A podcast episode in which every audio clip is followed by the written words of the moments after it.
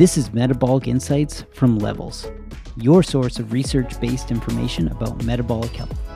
Find this article and more at levelshealth.com forward slash blog. Michael Keller still finds value in CGM after two years.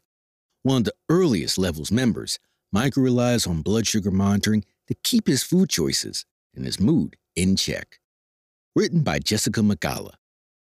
Member profile Who? Michael Keller, age 40. Where? San Francisco. Time with levels. Two years. Most useful takeaway. Air travel is always a struggle for Michael, and eating any airplane food causes a spike. He tries to bring nuts with him to snack on. Question number one What was your health like before using levels?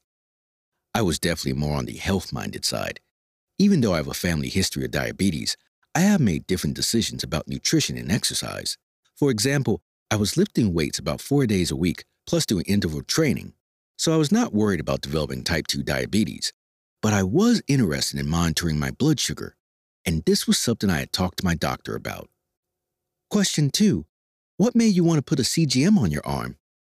I first heard about levels on the Peter Attia Drive podcast. For me, the motivation was health optimization.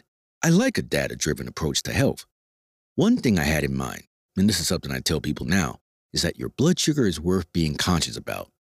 You don't want to wait until you're pre diabetic or diabetic to course correct. Coincidentally, about a month before I started using levels, I was able to get a CGM through my doctor.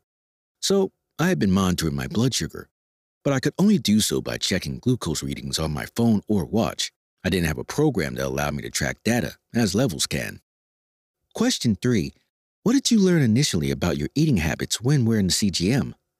I found that bananas and grapes are foods I should just stay away from. I never really ate a bowl of grapes, but my blood sugar would go crazy even if I only ate 10 or mixed them with another fruit.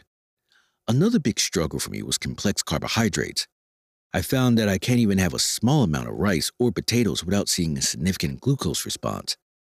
There was not a lot of complex carbs that I tolerate well, which was frustrating. As a result, I try to eat a reasonably low carbohydrate diet. The biggest struggle is going to a restaurant, so I make almost all of my food at home.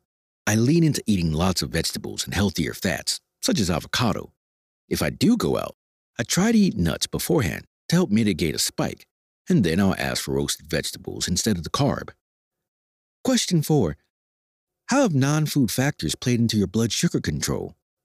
If I do a hard Peloton ride, my sugar drops by quite a bit, sometimes to 60 or 70 milligram per deciliter. It's a level that would seem alarming, although I feel fine and don't feel like I have a crash. When I lift weights, my blood sugar doesn't change that much. That might have something to do with my pre workout supplements, which has a small number of carbohydrates. Also, taking a brisk walk after eating a dessert makes a difference in my blood sugar. I go out for at least 20 minutes, but like a 40 minute walk. Unfortunately, it's not much of a walk if I'm taking my dog out. She's a sniffer and a stopper. Question 5 You've used the CGM for about two years. What more are you hoping to learn from it? One, I like the reminder to stay on track. For instance, air travel is always a struggle. Wearing the CGM reminds me that I will spike when I try to eat airplane food. Now, I try to just eat nuts. Two, I still encounter foods for which I don't have a good sense of how I will respond. We live close to my partner's family. When we go there, I eat foods I'm unfamiliar with, and it's interesting to see how I respond. In addition, when I wear the CGM, I experience fewer crashes. There are fewer instances of feeling hangry. Before, I could just feel generally crappy after eating some foods. The CGM provides this direct insight. Hey, it's not just that you happen to feel this way, it's a result of what you ate an hour ago. With fewer crashes and effects on my mood, changing my habits to eat for more stable blood sugar has made me just a happier person in general. Narrated by Jamal West. Find this article and more at levelshealth.com.